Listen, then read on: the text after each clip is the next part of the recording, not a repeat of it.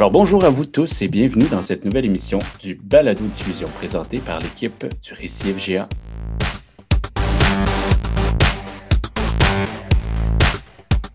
L'intention de ce contenu balado est de vous faire découvrir l'univers pédago-numérique tout en vous libérant les mains et la tête d'un ordinateur. Pour mieux vous en parler.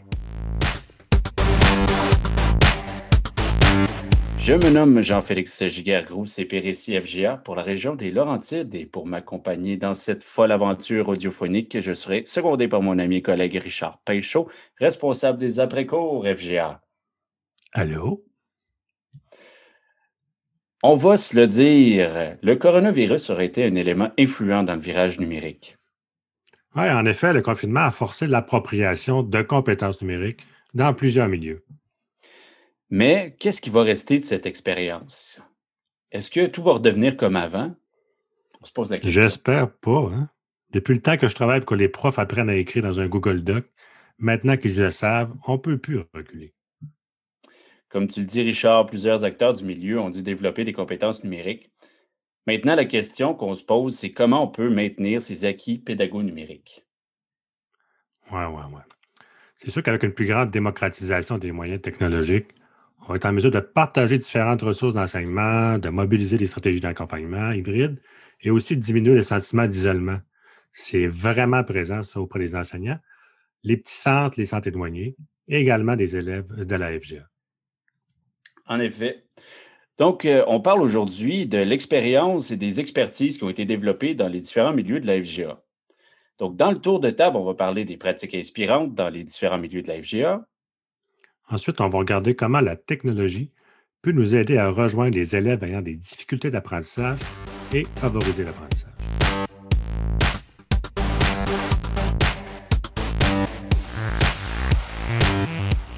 Donc, bonjour à tous. Au centre de table, nous recevons Robin Gagnon, Jean-Félix Giguère-Groux, Sylvain Monger et François Guy-Florent. Bienvenue, messieurs. Bonjour. Allô, allô? Bonjour. Donc, je vous soumets deux sujets.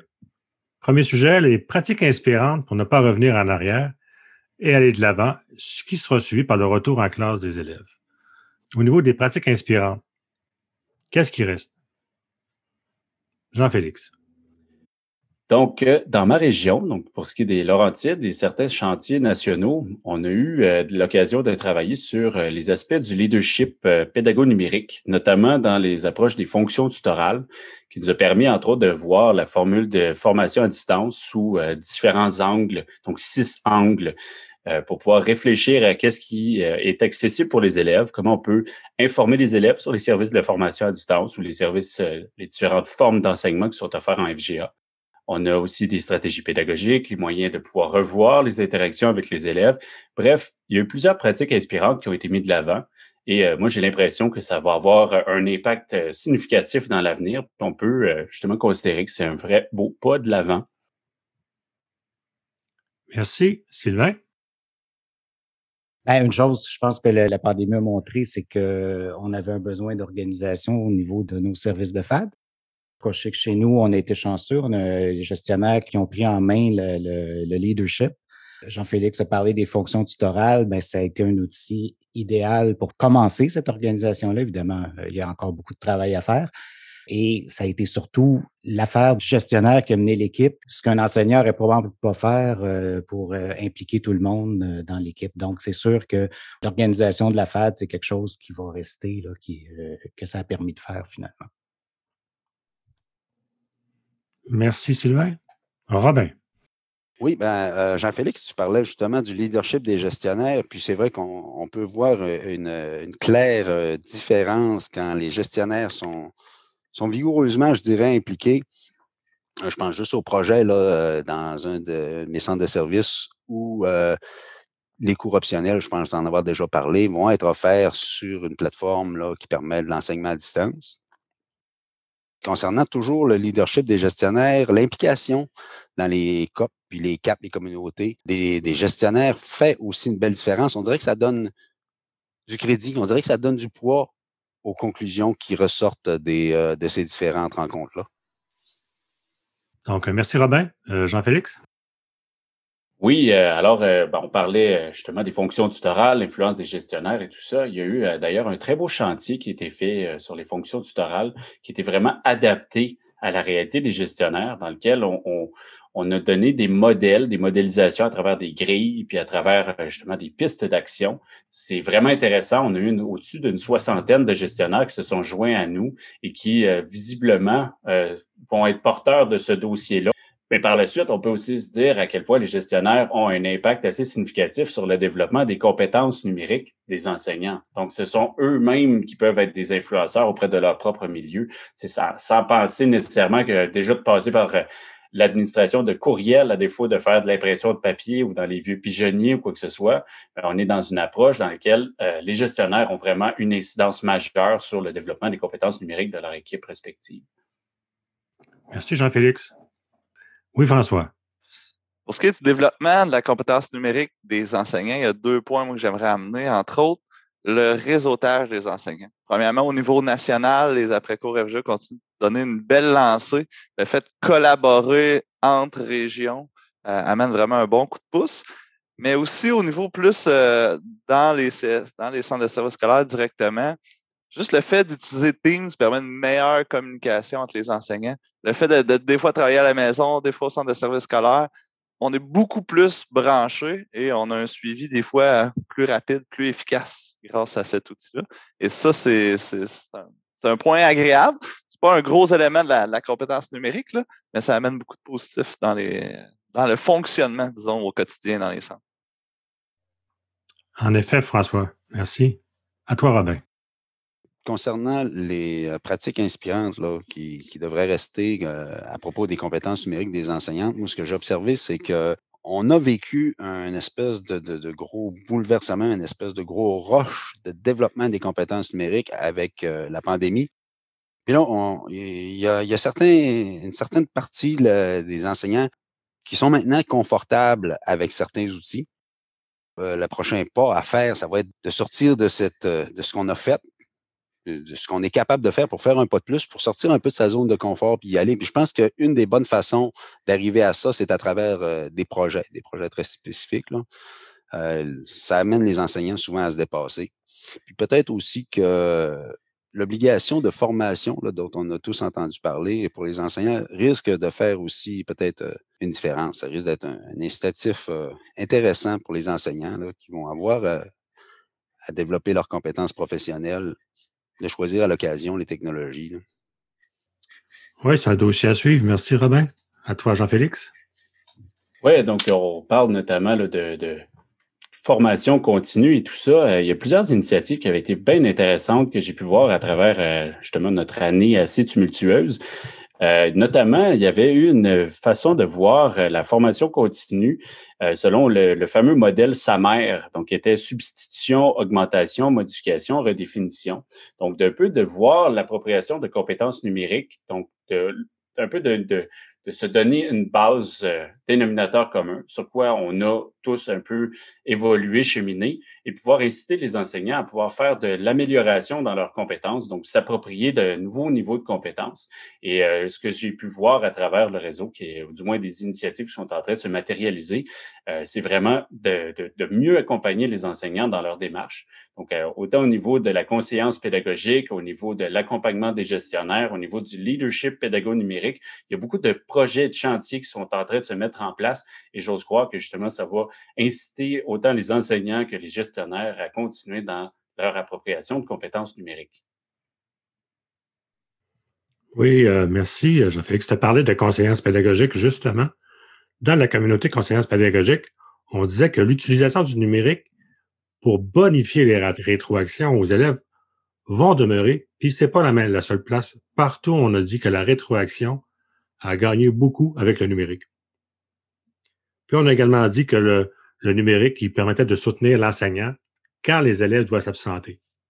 Donc, euh, pour une longue période, pour pas faire de brisure dans l'apprentissage, je crois que le numérique est là pour rester. Puis ce qu'il faut pas oublier aussi, c'est que ces pratiques-là numériques, de garder des traces de ce qu'on fait, est aussi utile en présence ou à distance, et que les possibilités maintenant ont été multipliées. Là, ce qu'on peut faire, moi j'ai commencé à faire de la formation à distance en 2012 c'était très limité ce qu'on pouvait faire. On avait du numérique, mais c'était très limité. En dix ans, il s'est passé tellement de choses. Là, on se parle en 2021. Euh, ceux qui écoutent ça en 2025, en 2030, vont avoir des possibilités qu'on n'a même pas présentement. Donc, c'est certainement pas quelque chose qui va disparaître. Il suffit juste d'adopter, euh, d'adopter ces nouvelles pratiques-là, puis ça va venir tout seul après. Très intéressant. Deuxième sujet, le retour en classe des élèves. On entend des choses comme on va avoir moins d'élèves en classe, les élèves ont pris goût à la distance, la FAD va augmenter. Qu'en pensez-vous? Ben, moi, je mettrais quand même un petit bémol là-dessus. C'est vraiment variable selon les régions. Euh, dans un centres de services scolaires, il y a eu très peu d'accompagnement en ligne. Ça a été très peu fermé et euh, les élèves n'ont pas aimé comment ça s'est déroulé à la maison. Euh, difficile des fois de se motiver ou autre. Donc, le retour en classe va être très favorisé, disons. Et alors que dans d'autres milieux, il y a certains cours euh, entre autres cours optionnels, comme Robin disait plus tôt, euh, qui vont rester à la maison avec près d'appareils numériques et disponibilité de l'enseignement en mode à distance. Donc, chacun, chacun des milieux va comme s'adapter à sa réalité, mais clairement qu'il va en avoir une partie qui va être variable, qui vont continuer la scolarisation de la maison, mais avec un accompagnement en temps réel ou, presque. Merci François. Robin. Oui, ben, par chez nous, euh, il y a dans un des centres euh, de ma région, euh, c'est clair que ce qui est favorisé, c'est le retour en classe autant que possible, en personne. Parce que oh, les conclusions amenaient à dire que c'était pas applicable à, de façon trop, trop souple mettons, la distance, parce que certains ont constaté euh, des manques, euh, un manque d'assiduité des élèves, des choses comme ça, et ça, ça créait des doutes. N'empêche qu'il y a quand même une ouverture qui a été conservée pour les situations exceptionnelles où, quand ça s'arrime, puis je pense que c'est là la clé, là, c'est qu'on vient de rajouter plus, de façon plus définitive les technologies au coffre à outils. Puis on peut y recourir maintenant quand ça profite à l'élève. quand l'élève est plus efficace, certains élèves peuvent être plus efficaces dans certains contextes à distance. Puis ben, là, il y, aura, maintenant de l'ouverture pour ces situations-là. J'ai déjà en tête euh, une enseignante qui risque d'assouplir les critères euh, pour permettre aux élèves de le faire à distance. Parce qu'on a une espèce de protocole. Est-ce que l'élève est assez assidu? Est-ce qu'il y a un paquet de critères qui font qu'on peut se voir offrir euh, l'opportunité de faire euh, de l'enseignement à distance pour certains élèves, mais j'ai l'impression que certains enseignants vont avoir le souhait euh, d'assouplir un petit peu ces critères-là parce que c'est une solution qui peut marcher dans leur contexte. C'est sûr qu'il faut faire attention aussi. Les élèves euh, vont, être, vont être influencés par l'expérience qu'ils ont eue de l'enseignement à distance. Puis là, il faut, faut faire beaucoup attention à comment on juge la formation à distance qui a été donnée l'an dernier, parce qu'on a donné une formation à distance sans avoir le temps de s'organiser à l'avance. Donc, souvent, il y a beaucoup d'expériences qui, euh, à des endroits, ça a mal été. Ça montre pas que la formation à distance, ça se fait pas ou que c'est pas faisable. Ça montre que sans, quand c'est pas organisé, c'est difficile. Par exemple, au centre de service scolaire des chaînes, au centre Sainte-Thérèse, euh, les cours d'informatique, entre autres, dont production multimédia, et euh, toute la suite, finalement, va euh, continuer actuellement là, en juin 2021 à se donner à distance et le projet est de laisser ça à distance aussi pour l'an prochain. D'une part, c'est sûr que ça peut libérer certains locaux, mais euh, il y a eu une bonne appréciation de ces cours-là à distance. Par contre, il y a des cours même en zone rouge qui ont continué à se donner en présence, dont tout ce qui est FBC. Ça permettait de respecter la distanciation, mais aussi d'offrir un, service euh, de qualité aux élèves qui en avaient le plus besoin. Donc, en effet, François, l'enseignement à distance ou l'apprentissage à distance varie euh, énormément selon les clientèles. Oui, puis euh, c'est sûr que en fait, pour la formation à distance, le mode hybride, même avant la COVID, c'est quand même un mode qui est intéressant parce que c'est toujours une difficulté d'accueillir les élèves, de les, il y a souvent des clientèles énormes. Puis ça peut aussi éventuellement rejoindre un besoin d'espace carrément qu'on a. Je sais que chez moi, on a beaucoup, beaucoup de problèmes à trouver des, des locaux. On est obligé de louer des locaux dans un petit centre d'achat. Donc, de la formation hybride, euh, on a souvent des élèves qui sont dans la classe, mais qui, euh, qui interagissent peu ou pas avec l'élève. Donc, ils pourraient facilement être à distance. Donc, on pourrait certainement avoir euh, de la place pour des élèves qui veulent absolument être en présence et d'autres qui préfèrent être à distance. Oui, merci, Sylvain. Tout le financement de cette histoire-là aussi est en, est en réflexion. En conclusion, on t'écoute, Jean-Félix. Oui, en effet. Donc, euh, je pense que c'est déjà riche comme conversation, mais euh, c'est clair qu'on va continuer de parler de formation hybride, de comodale, de, de synchrone, d'asynchrone, euh, de développer des stratégies pour pouvoir rejoindre les élèves, autant présentiel que justement en hybride, d'être présent, moitié présent, des approches comodales, les outils, et ainsi de suite. Je pense que c'est vraiment le sujet qui va être maintenu dans le temps.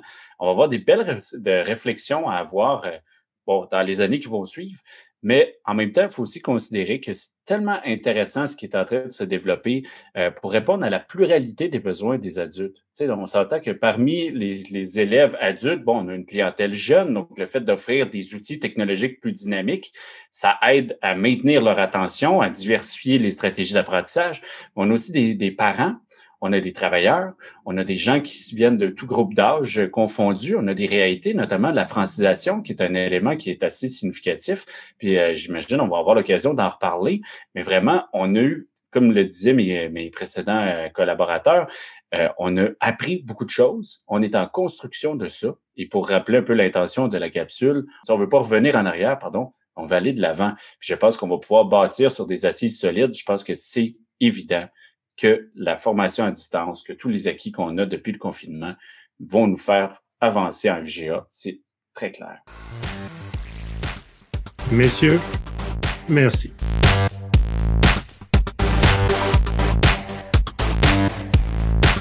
Pour nous parler de l'utilisation des technologies, toujours avec un grand souci pour toucher nos élèves ayant des difficultés, je vous présente les deux ressources nationales dédiées aux services éducatifs complémentaires, Karine Jacques et Karine Martin. Bonjour, mesdames. Bonjour. Bonjour. Dans nos milieux, on est toujours à l'affût de stratégies pour rejoindre nos élèves en difficulté et favoriser leur réussite. Avez-vous des astuces à nous partager pour nous permettre de mieux utiliser les technologies avec cette clientèle? En fait, on nous questionne très souvent à ce sujet-là. Ce que je remarque, c'est que le souci d'intégrer la technologie en classe est souvent directement associé au soutien qu'on souhaite apporter aux élèves en difficulté. Je trouve ça très louable, mais c'est quand même un peu réducteur comme vision. La technologie est là pour rester et il n'y aura clairement pas de retour en arrière vers la machine à écrire, le fax ou la cabine téléphonique. Évidemment, les outils techno sont un excellent support pour nos élèves qui éprouvent des difficultés, mais ils peuvent aussi contribuer au succès pour tous les élèves. Permettre à l'ensemble d'un groupe de rédiger un texte en utilisant des outils d'accessibilité, ça fait juste les rapprocher de leur quotidien et des compétences dont ils vont avoir besoin sur le marché du travail. Dans la vie de tous les jours, on a tous accès à la traduction de mots quand on écrit un texto. On pense souvent que les natifs du numérique savent instinctivement utiliser la technologie, mais les recherches autour de ce concept-là nous montrent que nos élèves sont très habiles dans les compétences numériques récréatives. Mais c'est une autre histoire quand on parle de compétences qui peuvent leur servir comme apprenants, comme citoyens et comme futurs salariés. On a vraiment intérêt à explorer les approches numériques avec tous nos élèves. D'ailleurs, Karine, je pense que tu as un projet en chantier, toi, là-dessus. Effectivement, c'est un super beau projet où tous les élèves de la FBC vont pouvoir utiliser les outils, euh, les outils numériques. En fait, je connais très bien la clientèle FBC pour y avoir travaillé pendant de nombreuses années. On a une grande majorité de ces élèves-là qui arrivent directement du secteur des jeunes, du secteur de l'adaptation scolaire. Ils arrivent en FGA avec un rapport à l'école, un rapport au savoir qui est vraiment brisé, puis ils arrivent dans la majorité des cas avec un dossier d'aide particulière, des mesures, des diagnostics, mais ils ont des défis scolaires et personnels très importants. Ce qui me préoccupe aussi, c'est que le taux d'abandon est très élevé, puis le, nombre d'heures pour réussir les cours dépasse largement le nombre d'heures prévues. Parmi les élèves, il y avait ceux qui pouvaient utiliser les outils d'aide technologique, mais qui ne savent pas nécessairement comment les utiliser. Il y a aussi les enseignants qui utilisent peu les outils d'aide technologique dans leur stratégie d'enseignement, malgré que leur classe ben, déborde d'élèves en difficulté. Ajoute à ça les intervenants qui savent plus trop qui est le responsable d'accompagner tout ce beau monde-là dans l'appropriation des outils. Bref, en fait, le projet, c'est vraiment un terreau assez fertile pour un projet collaboratif entre les profs de la FBC, les CP matières, les intervenants des services éducatifs complémentaires puis vous autres, les épérities. Wow! Est-ce que tu peux nous en dire un peu plus? Bien, justement, wow, c'est le nom qu'on donne au projet. Le lancement avec les centres témoins a été fait. Par ce projet-là, on veut vraiment éliminer les barrières puis enseigner en mode CUA. On veut développer les compétences numériques des intervenants puis des élèves, mais surtout, en fait, augmenter la persévérance puis la réussite éducative des adultes. En même temps, ce projet-là va nous permettre de déstigmatiser le recours aux outils d'aide numérique que pour certains élèves, puis on va vraiment les utiliser pour tous en apprentissage et en, évaluation. Tout ça va permettre de travailler ensemble de manière très étroite dans les centres pour agir en fait en prévention et non en réaction. Pour réaliser, le, pour que ça, ça prenne vie, puis surtout que ça réussisse, je travaille avec quelques centres et des conseillers pédagogiques ici. C'est vraiment très inspirant. En fait, vous allez pouvoir suivre le développement du projet WALL dans les différents congrès, puis en lisant les infolettes des services complémentaires et du récit dans lesquels on va rédiger euh, à plusieurs moments dans l'année l'évolution du projet. On sait jamais, on va peut-être faire des petits, puis ça va peut-être devenir une manière euh, normative, en fait, de, de, de faire de l'enseignement à FBC. C'est vrai que le projet est super intéressant à plusieurs points de vue en tant qu'orthopédagogue, ça nous demande beaucoup de temps d'analyser les dossiers d'aide qui sont souvent très épais et qui doivent être élagués. En plus, on est souvent interpellé lorsqu'il y a une urgence, par exemple un élève qui a eu deux échecs ou qui accumule le triple du temps. Avec ce projet-là, les responsables du soutien à l'apprentissage vont pouvoir aider les enseignants et les élèves en classe avant même la levée d'un drapeau d'urgence. En agissant en amont, on va répondre aux besoins d'un plus grand nombre d'élèves. Puis vous savez que la grande force d'une orthopédagogue, c'est de travailler en équipe. On a besoin de l'expertise pédago-numérique et de l'expertise des gens de contenu. Le soutien aux adultes vulnérables, c'est une responsabilité qui est partagée. Alors, les conseillers pédagogiques sont tout aussi importants pour cibler les savoirs essentiels que pour donner du temps d'accompagnement pour parfaire des approches pédagogiques. Évidemment, les conseillers pédagogiques Récit FGA sont des alliés importants pour transformer les apprentissages papier vers des tâches où le numérique va être utilisé. Pour ce super projet, ben, les intervenants participants vont se rencontrer cinq fois dans l'année scolaire L'idée, c'est de se former, d'échanger, de partager nos bons coups, mais surtout de trouver ensemble des moyens pour soutenir les adultes.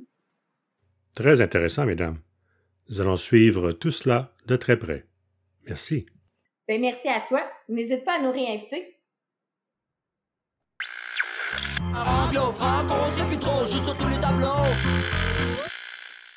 Hello, everyone. It's time for, à mon avis, Mark my words. I am Avi Spector. And I'm Marc Gariepi. And we're both educational consultants with Reciage.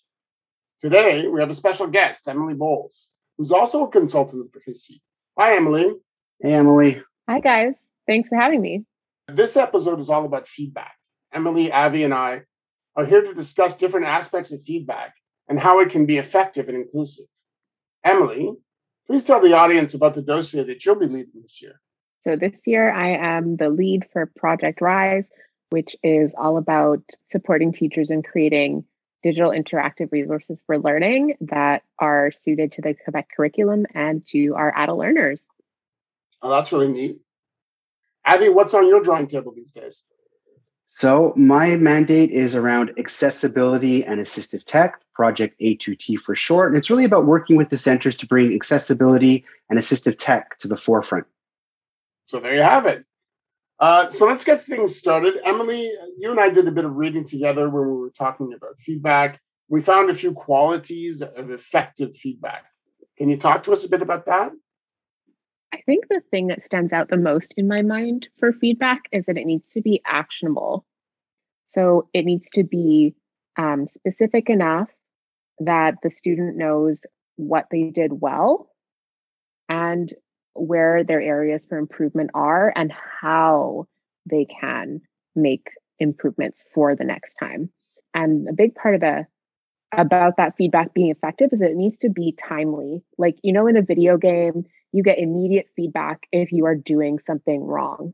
So the feedback needs to come close enough to when the student submitted a piece of work that they see the importance in going back and in reworking that piece of work that they submitted.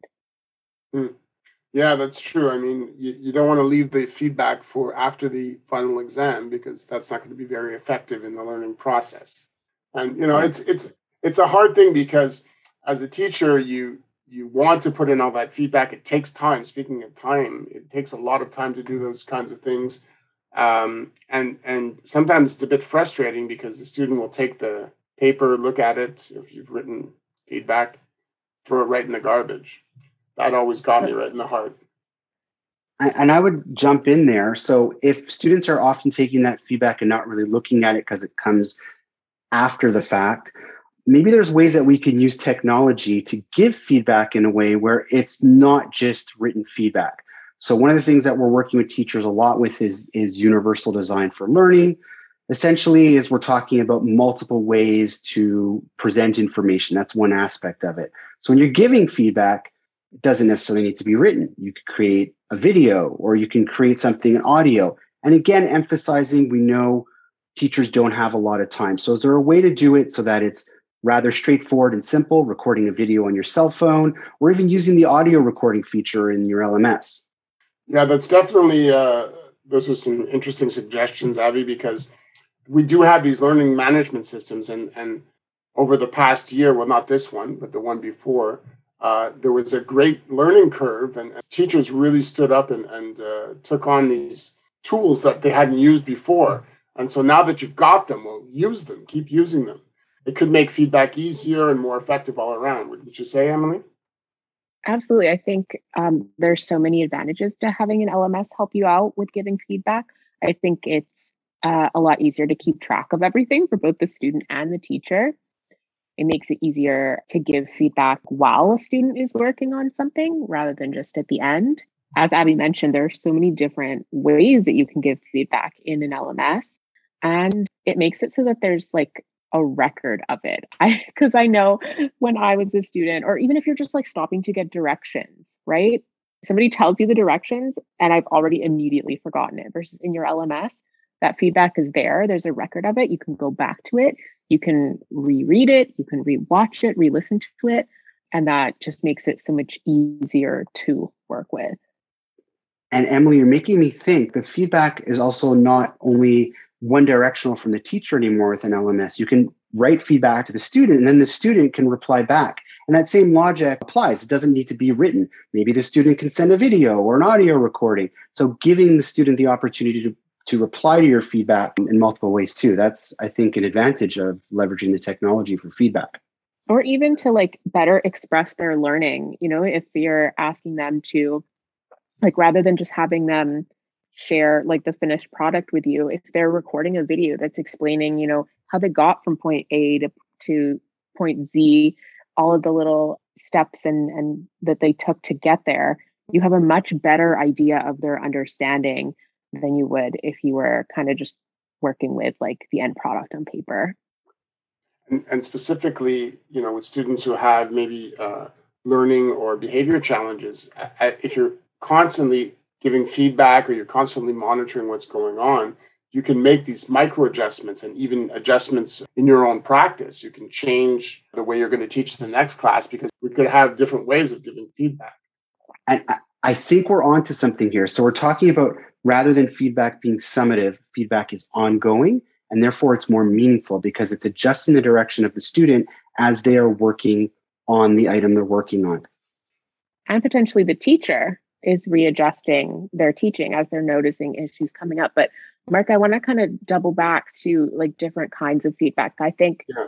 um, one of the avenues to explore in adult ed is that it doesn't just have to be the teacher giving feedback. It could be students giving feedback on each other's work.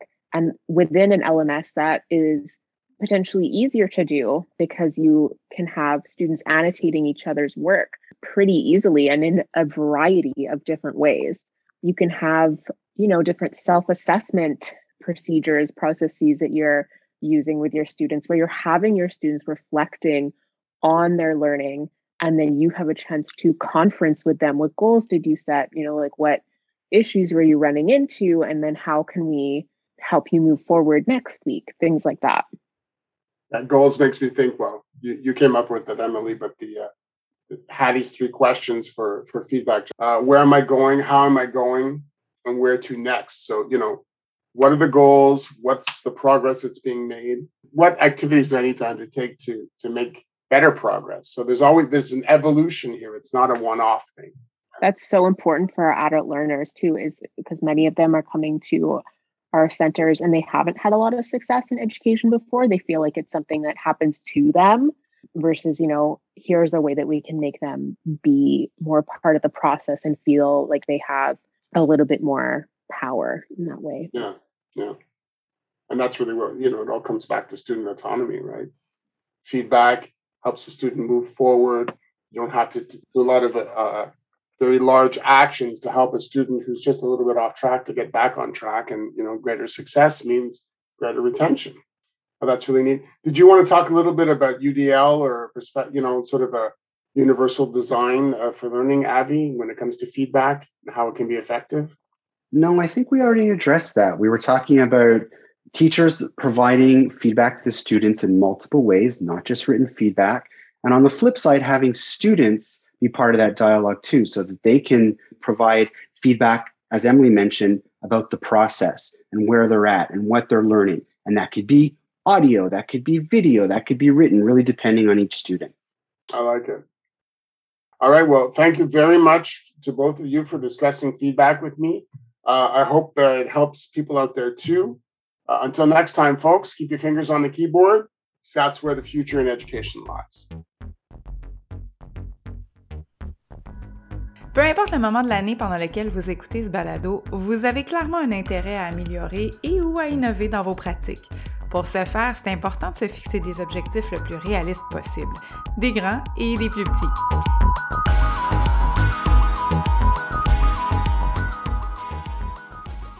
Mais comme nous sommes toujours en continuité dans notre développement professionnel d'une année à l'autre, c'est aussi primordial de faire un bilan de temps à autre des mois précédents. Je vous propose donc une série de neuf questions auxquelles il n'y a aucune bonne réponse, mais qui peuvent entraîner de belles réflexions et éventuellement de beaux changements positifs et gages de succès dans vos pratiques. Alors, sortez papier crayon ou un outil numérique. Alors, première question. Qu'est-ce que j'ai appris sur moi en tant qu'intervenant à la FGA? vos forces ou vos limites, euh, votre personnalité en fait. Qu'est-ce que vous avez appris sur vous? Qu'est-ce que je peux améliorer dans mes pratiques? Deuxième question. Sans vous comparer aux autres, seulement avec vous-même, qui vous étiez. Mais qu'est-ce que vous pouvez améliorer dans vos pratiques? Troisième question. Qu'est-ce qui m'a fait du bien dernièrement? Est-ce que c'était des ressources, euh, du soutien, des actions? Qu'est-ce qui vous a fait du bien? Quatrième question, vers quoi je veux m'en aller dans les prochains mois? Quel genre d'intervenant à la FGA je veux devenir dans les prochains mois? Cinquième question, qui ont été les personnes importantes pour moi dans les derniers mois? Et ça, ça peut être un bel exercice, un, de leur dire, mais de continuer à vous entourer de ces personnes-là aussi. Sixième question, qu'est-ce que je veux arrêter dans les prochains mois? Est-ce qu'il y a des actions, des pensées, des comportements, des habitudes que vous dites, il hmm, faudrait que j'arrête ça? Septième question. De quoi suis-je fière? Ma plus grande réussite dans les derniers mois. C'est sûr, à petite ou grande échelle, peu importe, vous avez une grande réussite dans les derniers mois. Huitième question, on s'en va de l'autre côté. Quel échec vous a fait le plus mal? Et qu'est-ce que vous auriez pu faire différemment? Et finalement, la dernière question, c'est de prendre un peu vos réponses jusqu'à maintenant. Et quel objectif vous pourriez vous fixer pour dans un an? On parle toujours professionnellement, mais quoi que ces questions-là, vous pourriez les utiliser aussi au niveau personnel. Donc, quel objectif pour dans un an? Est-ce que vous pouvez le décortiquer? Donc, pour atteindre cet objectif-là dans un an, qu'est-ce que vous voulez avoir atteint dans six mois, dans trois mois, dans un mois, dans une semaine, demain? Et écrivez. Écrivez tout ça, que ce soit numérique, que ce soit sur un papier, peu importe, pour pouvoir y revenir régulièrement, pour pouvoir vous engager envers vous-même.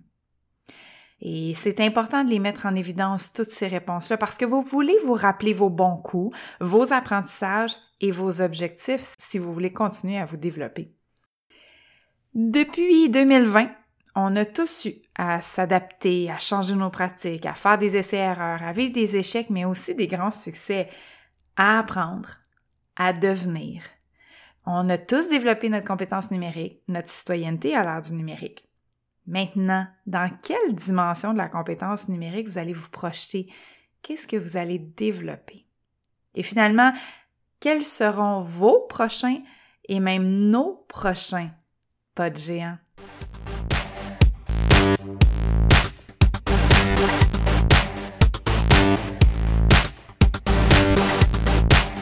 Merci à tous nos collaborateurs.